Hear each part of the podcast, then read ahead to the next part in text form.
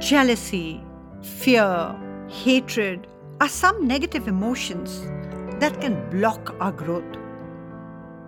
While due to social dynamics, negative feelings can arise from time to time, but it's important to note that negative emotions can be harmful if not managed effectively.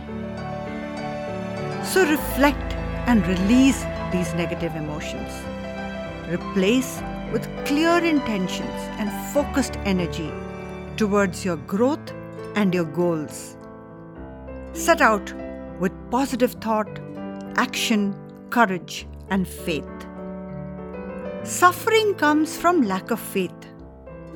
There may be sad incidents in life, there may even be physical pain, but suffering is optional.